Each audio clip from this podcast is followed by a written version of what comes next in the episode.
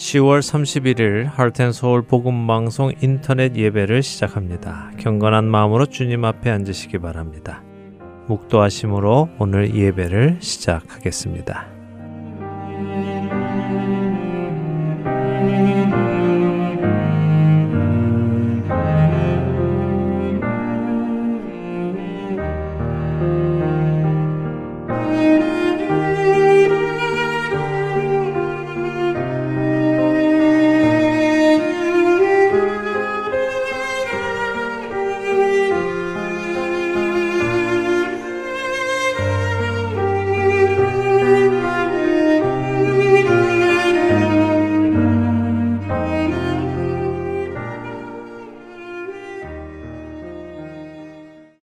함께 찬송하겠습니다. 새 찬송가 십이 장, 새 찬송가 십이 장, 통일 찬송가 이십이 장, 통일 찬송가는 이십이 장입니다.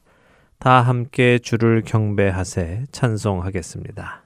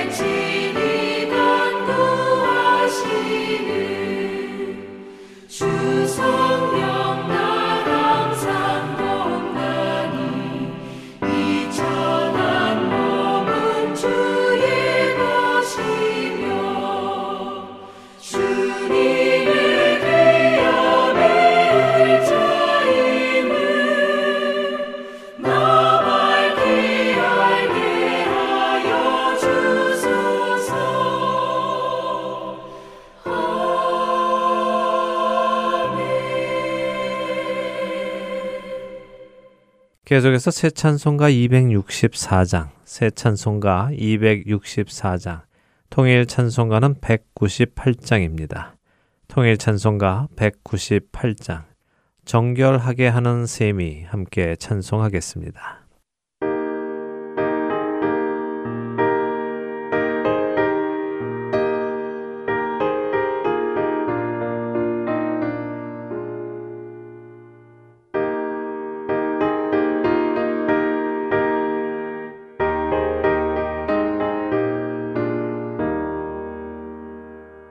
저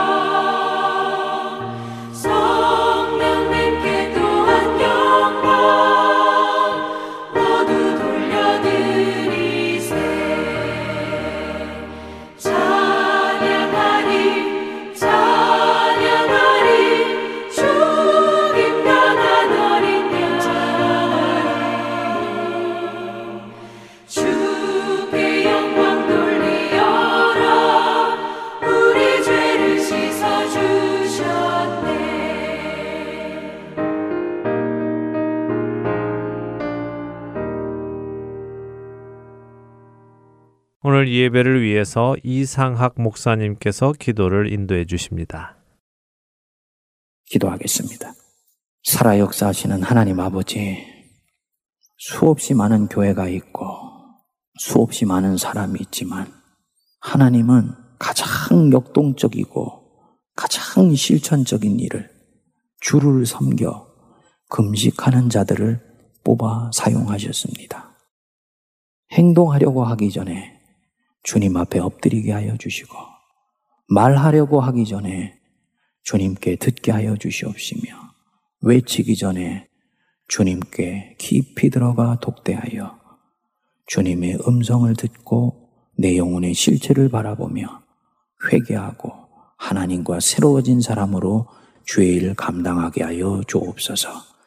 이 코로나의 외롭고 고독한 시간이 바로 그 하나님을 새롭게 만나는 은혜의 시간이 되게 하옵소서. 예수님 이름으로 기도하옵나이다. 아멘. 계속해서 찬송하겠습니다. 새 찬송가 삼백십이 장, 새 찬송가 삼백십이 장, 통일 찬송가는 삼백사십일 장입니다. 통일 찬송가 삼백사십일 장, 너 하나님께 이끌리어 찬송하겠습니다.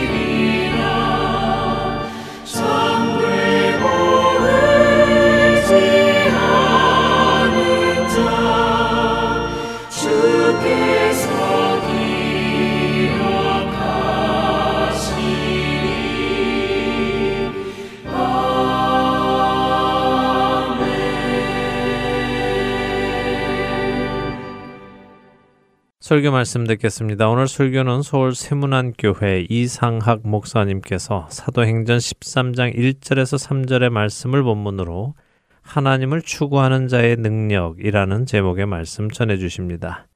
먼저 성경 말씀 함께 읽겠습니다. 사도행전 십삼 장 일 절에서 삼 절까지 말씀입니다. 사도행전 십삼 장 일 절에서 삼 절까지 말씀 다 찾으셨으면 함께 읽겠습니다. 안디옥 교회에 선지자들과 교사들이 있으니 곧 바나바와 니게르라 하는 시므온과 구레네 사람 루기오와 분봉왕 헤롯의 젖동생 마나엔과 및 사울이라.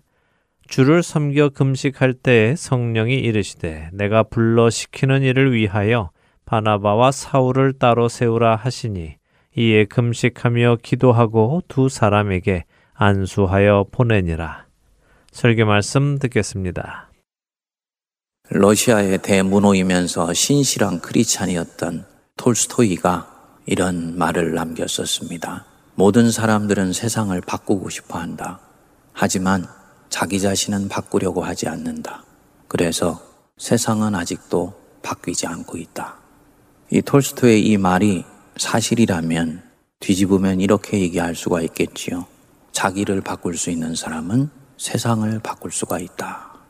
이제 사도행전 십삼 장부터 본격적으로 이방 선교가 시작이 됩니다. 성령께서 안디옥 교회를 찾아와 주시고 그 안디옥 교회 안에 바나바와 바울을 핀셋으로 집어내듯이 콕 집어내셔서 인류 구원의 대역사를 맡기십니다. 우리 성도님들 중에 아 나는 선교사는 아닐지라도 하나님께 이렇게 쓰임받고 싶다. 한 번 살고 가는 짧은 인생인데 하나님 손에 붙들려서 쓰임받는 삶을 살고 싶다 하시는 분이 있다면 오늘 이 말씀을 깊이 유념해서 들으면 좋을 것 같습니다. 거기에 이 절 말씀을 보면 이들이 주님 손에 본격적으로 쓰임받기 시작하는 대목이 나옵니다. 중간에 보시면요.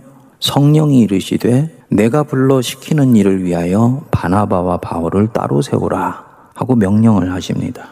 그런데 성경을 자세히 한번 보시지요. 이들이 무엇을 하고 있을 때 성령께서 바나바와 바울을 따로 세우십니까?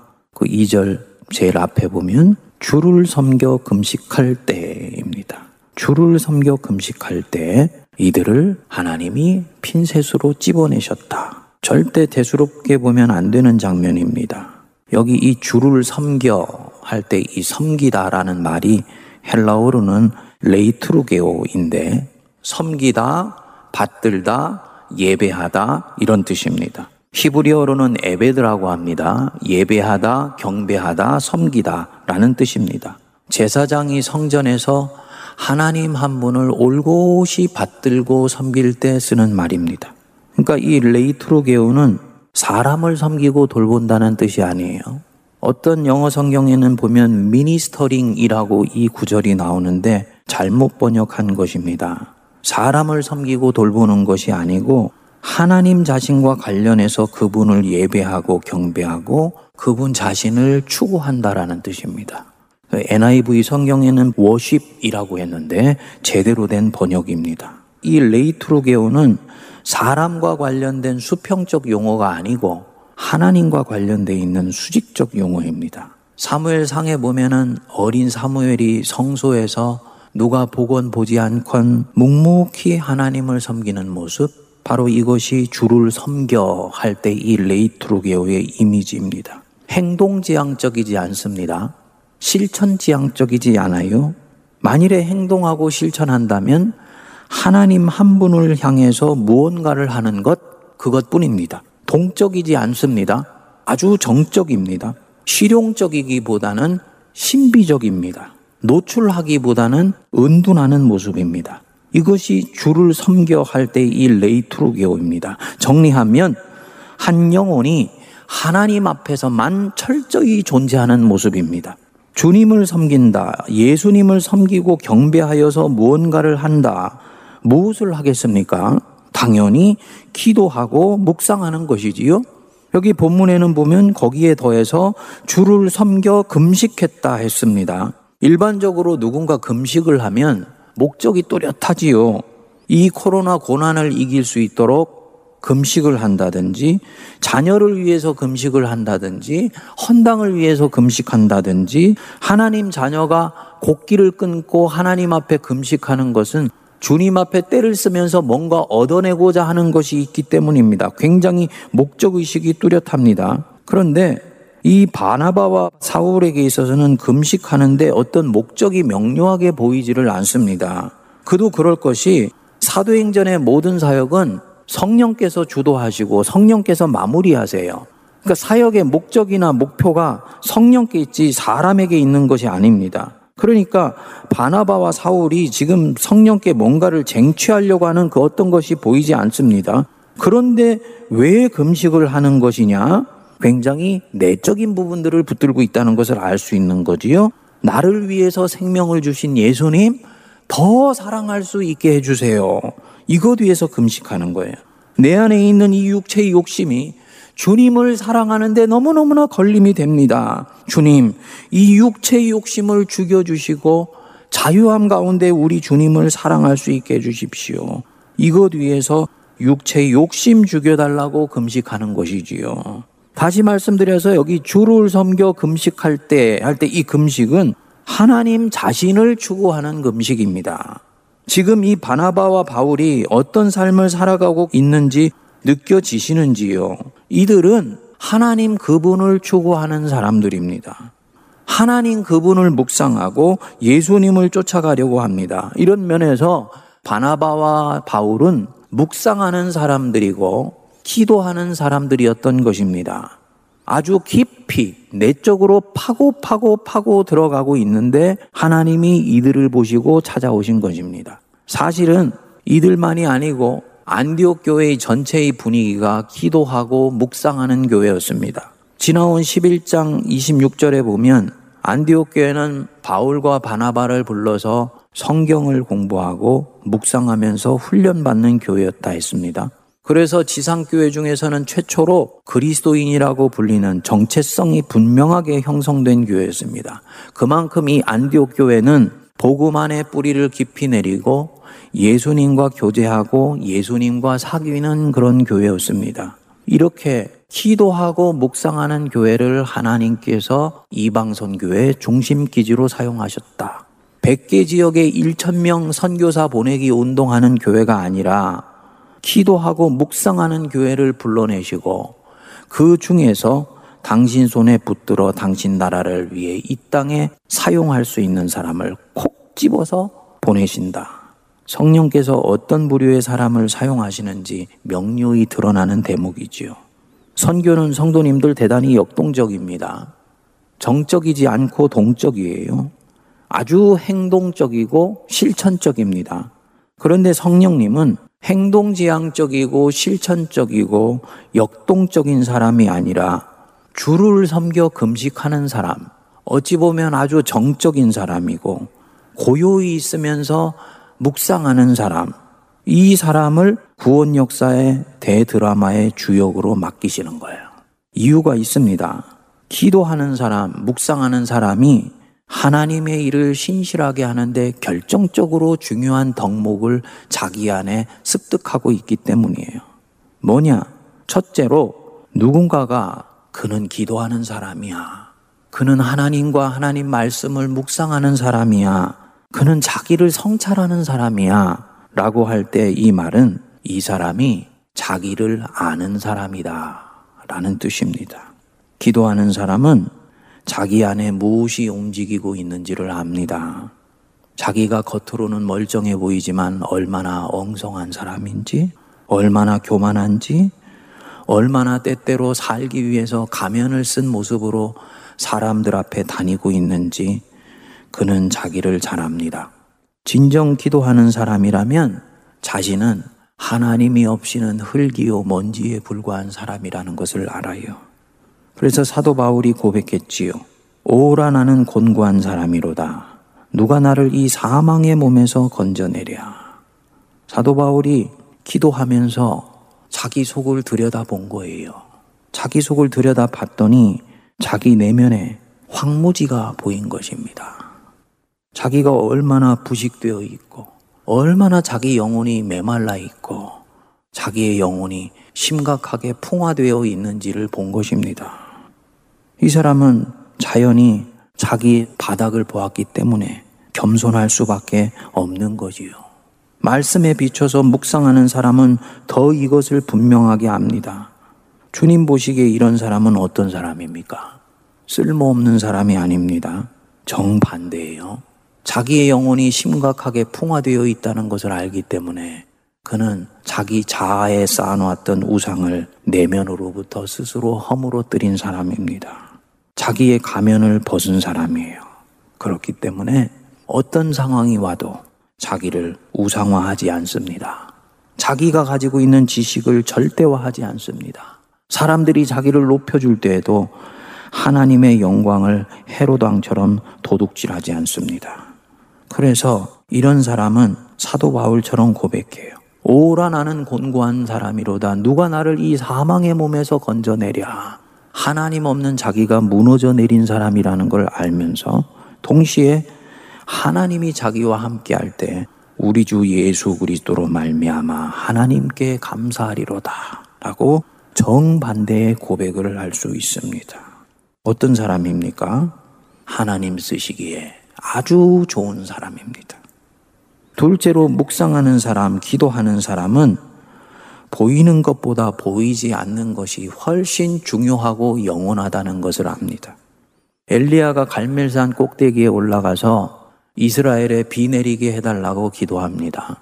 엘리야가 데리고 다니는 사환 한 사람밖에는 아무도 이 사실을 알지 못하지요. 그런데 엘리야가 기도하니까 삼 년 비 오지 않던 온 이스라엘에 장대비가 쏟아지게 되었습니다. 사람들은 눈에 보이는 장대비의 환호성을 지르지요. 하지만 기도하는 사람은 이 비가 어떻게 해서 오게 된지 압니다. 하나님이 이 비를 내려주셨다는 것, 기도한 나를 사용해 주셨다는 것, 그는 알아요. 그렇기 때문에 보이지 않는 것이 보이는 것보다 훨씬 중요하다는 것을 압니다. 당연히 보이는 것이 아니라 보이지 않는 것에도 집중적으로 투자할 수 있는 영적 안목을 가지고 있습니다. 하나님이라는 사람은 그렇게 일을 해요. 당연히 이 사람은 믿음이 있습니다. 보이지 않는 것 속에서 미래를 보고 척박한 현실 속에서 일하시는 하나님의 손길을 보는 거예요.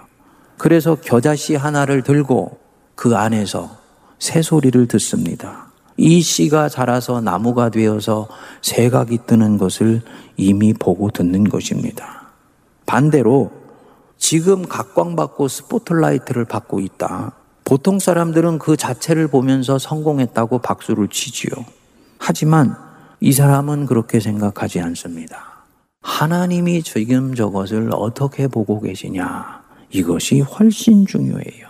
지금 그 각광받고 있는 것이 지금 누구를 드러내고 있느냐. 지금 그 받고 있는 스포트라이트가 진정 생명이 있는 것이냐. 아니면 헤롯왕의 보좌에 불과한 것이냐. 눈에 쫓기는 것, 눈에 보이는 것 쫓아가는 사람은 분별이 안 됩니다. 하지만 하나님을 추구하고 하나님의 말씀을 묵상하는 사람에게는 이 하나님이 마음이 보이지요. 그렇기 때문에 이 사람은 절대로 보고 듣고 만지고 경험하는 것이 전부라고 보지 않습니다. 지금 경험하는 것 저편에 숨겨진 더 깊은 진실을 꿰뚫어 보고 삽니다. 그렇기 때문에 대중들이 환호성 치는 것을 주려고 하기보다는 하나님이 진정 기뻐하시는 것, 생명을 주려고 합니다. 사도 바울이 수없이 많은 사람들은 행위의 겉가죽에 관심 갖는데 바울은 거기에 관심 갖지 않았잖아요. 행위를 잊게 만드는 죄의 권세, 성령의 역사를 더 집요하게 붙들지요. 무엇입니까? 보이지 않는 것이 훨씬 중요하다는 것을 알기 때문입니다. 복음 사역자의 가장 중요한 자질 중에 하나입니다. 셋째로 묵상하는 사람, 기도하는 사람은 외적인 현상에 즉자적으로 반응하지 않습니다. 보고 느끼고 경험하는 것이 전부라고 보지 않기 때문이에요. 그래서 사람들의 요구에도 즉자적으로 반응하지 않습니다. 왜냐? 그 요구는 인간적인 건 육체적인 건 영적인 것이 서로 뒤엉켜져 있기 때문입니다. 그렇기 때문에 세상은 민주주의를 최상으로 여기지만 하나님의 공동체는 민주주의를 최상의 가치로 여기지 않습니다. 교회는 신정주의입니다. 하나님의 뜻을 따르고 하나님의 뜻에 순종하는 거예요. 회중이 거룩하여져서 하나님의 뜻을 쫓을 때는 민주주의가 맞지요. 반면에 우리 성도님들이 시험에 들었다든지 육체의 욕구를 쫓아가는 요구를 한다든지 그러면 그것에 오케이 하고 반응해주면 결국은 사람을 위한다고 하지만 하나님을 배반하는 것이 되고요. 결국 성도들은 서서히 말라가고 죽고 교회는 쇠잔하여져 갑니다. 성도들한테 어느 목사님이 얘기를 했습니다. 코로나 기간이지만 모여야 됩니다. 모이기를 패하는 어리석은 사람처럼 되면 안 됩니다. 했습니다. 성도들이 말합니다. 목사님, 이 코로나 기간에 어떻게 우리가 모입니까? 이거 지나고 모이지요. 성도들은 가능하면 모이고 싶지 않은 거예요. 목회자가 아 성도들이 원하는 것이구나 하고 그것을 넙죽 받습니다. 시간이 지나면 어떻게 됩니까? 그 성도들의 영혼은 말라가고 교회는 죽어가는 거예요. 지도자는 어떻게 해야 되느냐? 그러면 함께 물리적으로 모이기가 힘들면 어떻게든지 줌으로라도 우리가 모여야 합니다 하고 성도들을 설득해야 됩니다. 이게 바로 하나님의 뜻에 순종하는 교역자고 리더들인 거예요.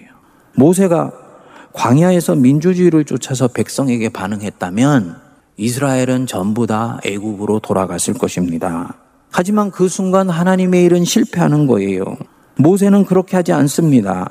불평하는 백성들 앞에 나를 차라리 죽여라 하고 돌팔매질을 하려고 하는 백성들 앞에 납작 엎드려요. 하나님 앞에 엎드리는 것이지요. 왜 이렇게 합니까? 어떤 것이 진정 자기 백성 살리는 길인지 아는 거예요. 백성들의 요구에 즉자적으로 반응하지 않고 하나님의 뜻에 신실하게 반응을 합니다. 그래서 이 모세는 백성과 씨름을 합니다. 그만큼 자기가 받는 고난이 있어요. 그리고 이 백성들이 모세에게 도끼를 뿜어댑니다. 그렇지만 동시에 이 도끼에 즉자적으로 반응하지 않아요. 그 도끼 너머에는 하나님 백성이 가지고 있는 아름다운 형상이 있으며 그것은 꽃필 수 있다고 보는 것입니다. 그래서 모세는 자기를 돌로 치려고 하는 백성들 품고 하나님이 이 백성 광야에서 쓸어버리려고 할 때 하나님 생명책에서 자기 이름 지워달라고 하나님의 진노를 백성을 위해서 가로막아 섭니다. 즉자적으로 반응하지 않는 거예요. 모세는 보이는 것이 영원한 것이 아니다라는 것을 광야 사십 년 동안 홀로 있는 시간을 통해 배운 것입니다. 그렇게 이 사람은 모든 사람이 아무 문제가 없어요, 우리가 라고 말을 하지만 숨은 문제가 암덩어리처럼 도사리고 있으면 이 암덩어리를 뽑아내기 위해서 고난을 감수하고 씨름을 합니다. 대중은 아직 그것을 보고 있지 못하지만 보는 이 사람은 집요하게 그 대중 속에서 이 작업을 해내가는 거예요. 보이지 않지만 살아계신 하나님이 기뻐하시는 일이 되는 거지요. 넷째로, 묵상하는 사람, 기도하는 사람은 내적으로 자유합니다. 하나님의 일을 하는데 가장 중요한 영적인 덕목이 이 내적 자유입니다. 살아도 주를 위해 살고 죽어도 주를 위해 죽는다. 무엇을 먹을까, 무엇을 입을까, 어디에서 살까, 사람들이 나를 어떻게 지금 바라볼까, 내 미래가 어떻게 될까, 이런 것들에 자유합니다. 살아계신 하나님이 내 인생을 책임져 주실 것을 믿기 때문입니다. 그리고 주님의 뜻에 담백하게 반응합니다. 이 덕목, 이 내적인 자유함, 하루아침에 절대로 만들어지지 않습니다. 입술을 깨물고 내가 자유해야지 한다고 되어지는 일이 아니에요. 왜냐하면 내 안에 이 들짐승 같은 힘, 죄의 힘이 절대로 나를 자유하게 하나님 사랑하도록 놔두지를 않습니다. 끊임없이 나를 묶어두려고 염려와 두려움과 걱정을 집어넣어줘요. 그런데 기도하고 묵상하고 자기를 성찰하면서 서서히 자유해져 갑니다. 그렇기 때문에 이 사람은 인간적인 접촉에 굶주려 있지 않습니다. 사람 만나지 못하면 외롭지요. 우리 성도님들이 코로나 중에 제일 힘든 부분 중에 하나가 이거지요. 그런데 내적으로 자유한 사람은 안 그래요. 왜냐? 자기 세계를 갖고 있기 때문입니다. 진짜 철학자들은 자기 사상의 세계를 갖고 있지요. 그렇기 때문에 그 나름 자유하지요. 기도하는 사람, 자기 세계를 갖고 있습니다. 하나님의 은혜의 세계 안에 폭 쌓여 있습니다. 그래서 이 코로나 가운데서도 관계가 단절되어 있지만은 나름대로 잘 견뎌요. 기도하고 말씀 보고 하나님 안에서 머무르게 되면서 잘 이겨나갑니다. 자기 세계가 있기 때문입니다. 자, 성도님들, 이 네 가지 덕목은 바나바와 사울이 선교를 하는 현장 속에 그대로 부딪혀서 나타났던 문제들입니다. 이런 덕목들이 형성되어 있기 때문에 이들은 결국은 하나님의 일을 해요. 보십시오. 누구보다 자기 자신을 잘 알고 있는 사람, 그래서 자기 내면 속에 일어나는 일을 잘 알기 때문에 현미경으로 자기 자신을 들여다보듯이 하면서 다른 누군가에게도 겸손히 자기를 보여주고 하나님을 소개해 줄 수 있는 사람, 자아의 우상이 이미 파쇄되어 있는 사람, 보이지 않고 진척되지 않는 상황에서도 믿음을 붙들고 계속 씨름할 수 있는 사람, 사람들이 원한다고 주는 것이 아니라 하나님이 원하는 것을 찾아내어서 생명을 주려고 최선을 다하는 사람, 그리고 이것 때문에 때때로 기꺼이 미움받을 수 있는 길을 택할 수 있는 사람, 오직 주님께만 종노릇하고 나머지 모든 것에 대해서 내적으로 자유한 사람. 어떤 사람입니까? 하나님의 뜻을 이루기를 원한다고 한다면 진정으로 어떤 사람이 추구해야 되는 바로 그 덕목 아닙니까? 바로 이렇기 때문에 성령께서 이 기도하는 교회, 안도교를 먼저 택하신 거예요. 주를 섬겨서 금식하는 사람을 택해서 따로 세우신 것입니다. 오늘날 우리 한국교회 문제는 하나님의 일을 하는 사람이 적기 때문에 생긴 문제가 아닙니다. 겉으로는 하나님의 일이라고 하면서 속으로는 자기 목적 이루고 자기가 생각한 청사진을 이루려고 하다가 생긴 문제가 오늘날 한국교회 문제예요. 한때는 왁자지껄 하면서 사람들의 시선을 빨아들인 사람들이 얼마나 많았습니까? 시간이 지나고 보니까 오히려 하나님의 일을 엉망진창으로 만들고 하나님의 영광을 가리게 되는 경우들이 비일비재한 거예요. 뭐가 빠진 것입니까? 톨스토이가 말한 대로입니다. 자기 내면이 바뀌지 않은 사람, 자기 영혼이 심각하게 풍화되어 있으며 황무지 같은 사람이기에 나는 주님이 없으면 아무것도 아닙니다 라고 뼈저리게 느껴보지 않은 사람들이 하나님의 일을 하면서 바로 이 안타까운 일들이 벌어진 것입니다. 오늘 말씀이 좀 어렵게 느껴질 수도 있습니다만, 기도하는 사람, 묵상하는 사람이 한마디로 말하면 어떤 사람이냐? 그 사람은 하나님 한 분으로 충분한 사람이에요. 모세가 광야 사십 년 지나고 난 뒤에 애굽으로 하나님이 등을 떠미니까 안 간다 그러지요. 이유가 뭐냐? 그는 거기에서 하나님 한 분으로 이미 충분한 사람이 되었습니다. 굳이 가서 힘든 일을 할 필요가 없는 사람이에요. 바로 그렇기 때문에 역설적으로 이 사람이야말로 하나님의 일을 할 수 있는 준비가 된 사람입니다. 하나님을 사랑하기에 그분 한 분을 추구하는 것으로 만족한 사람이기 때문에 하나님 때문에 많은 것들을 뛰어넘고 뛰어넘으면서 주님을 위해 살 수 있는 사람입니다. 우리는 자꾸 하나님을 갖고 무엇을 하려고 합니다. 하나님이 아니라 하나님이 주시는 것을 자꾸 손에 쥐려고 그래요. 아니지요. 그건 하나님이 하시게 하고 나는 그분 자신 옆에 겸손히 머물러 있게 되면 위에 네 가지 덕목이 내 안에서 조금씩 조금씩 축적이 되면서 때가 되면 하나님이 나를 통해서 움직이시고 역사하십니다. 사도 바울이 이 과정을 지나면서 사도 중에 사도가 됩니다. 그는 복음을 듣고 잠시 복음을 전했는데 사람들이 자기의 복음을 듣지 않는 것을 보고는 고향 땅 다소로 물러갑니다. 그리고 갈라디아서 일 장에는 보면 자신이 아라비아 사막으로 갔다고 합니다. 그 고향 땅 다소에서, 아라비아 사막에서 짧게는 육 년, 길게는 구 년 정도의 세월을 보냅니다. 그리고는 누구도 만나지 않고 은둔을 합니다.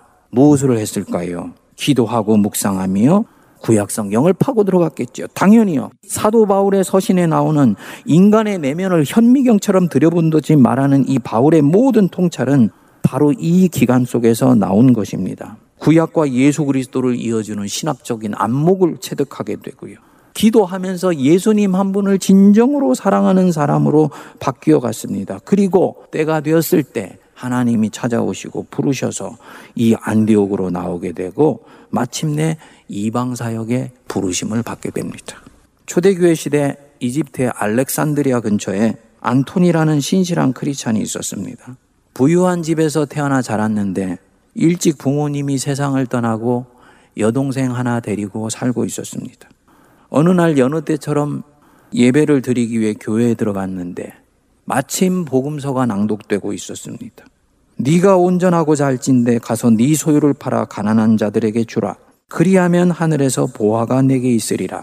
이 말씀을 듣는데 이 말씀이 하나님께서 자신에게 직접 하시는 말씀으로 들린 것입니다. 엄청난 충격과 도전을 받게 되고 그날 바로 예배당에 나오고 나서 부모가 남겨준 땅을 사람들에게 나눠주기 시작합니다. 다음날 또다시 교회를 갔는데 내일 일을 위해서 염려하지 말아라 라는 주님의 음성을 듣게 됩니다. 동생이 평생 동안 살 수 있는 것을 동생에게 떼어주고 나머지는 전부 궁핍한 사람에게 주고는 홀로 사막으로 들어갑니다. 그래서 하나님을 전심으로 추구하는 삶을 살기 시작해요. 이 안토니가 죽은 이후에 초대교회의 유명한 교부 아타나시우스가 사막의 안토니우스라는 그의 전기를 썼는데요.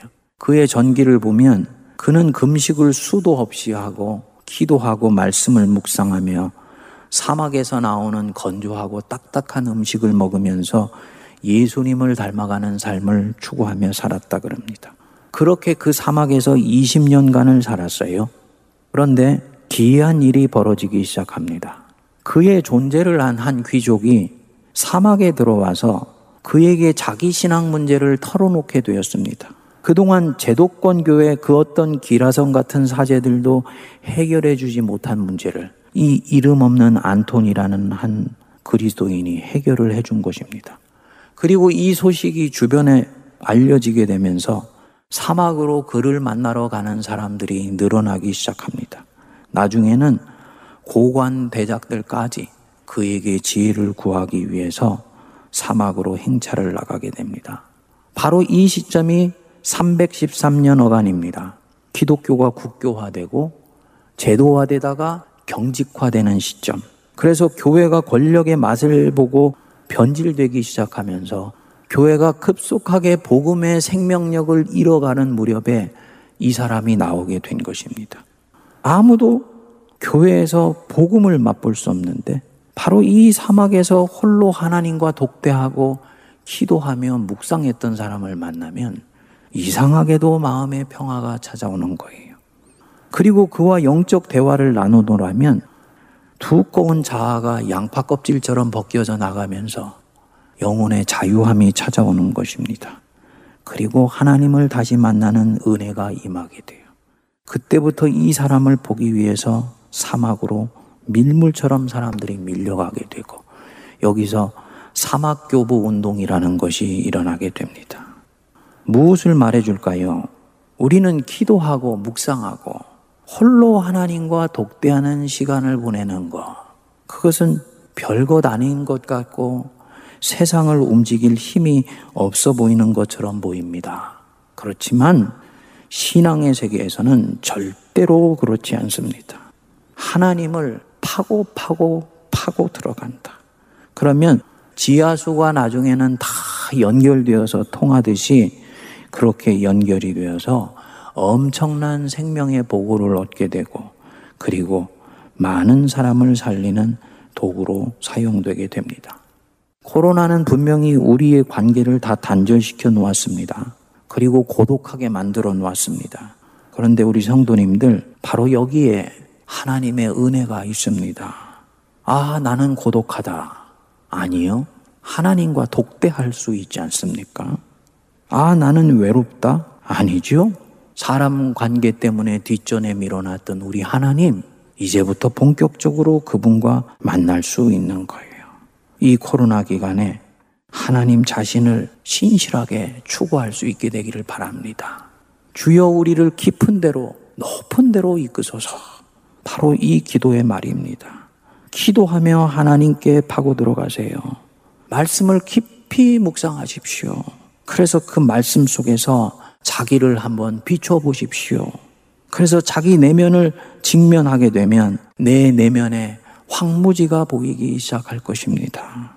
그 황무지에서 내가 얼마나 메말랐는지 얼마나 생명이 죽었는지를 알게 될 때 그동안 내가 가졌던 이 자아라는 완고한 우상이 파쇄되기 시작하고 부서져 내리기 시작합니다. 내가 쓰고 다녔던 이 가면이 오히려 나를 더 메마르게 했다는 것을 알게 되고 하나님 앞에 진정으로 정직한 사람이 될 수 있습니다. 바로 여기서 하나님 한 분으로 인해 자유케 되는 역사가 일어나는 것입니다. 그래서 하나님이 이 코로나를 교회에 허락하신 줄 믿습니다. 나중에 이 사람 어떻게 됩니까? 정적인 삶과 동적인 사람이 조화를 이루는 사람이 되죠. 사도 바울처럼 아주 역동적으로 선교를 위해 땅끝까지 가면서도 그 사람 안에서는 예수 그리스도를 아는 지식이 충만한 것으로 오히려 그 일을 감당한다고 얘기하게 됩니다. 내면을 추구하는 삶과 행동하는 삶이 균형을 이루게 됩니다. 묵상하는 삶과 실천한 삶이 한 사람 안에서 통합되게 됩니다. 그래서 내 인생이 하나님의 일을 이루는 도구로 선하게 쓰임받게 됩니다. 우리 성도님들, 이 코로나 가운데서 하나님과 독대하는 시간을 깊이 가져서 바로 이렇게 주님의 일을 이루는 도구로 쓰임받는 선한 역사가 일어나게 되길 주의 이름으로 축복드립니다.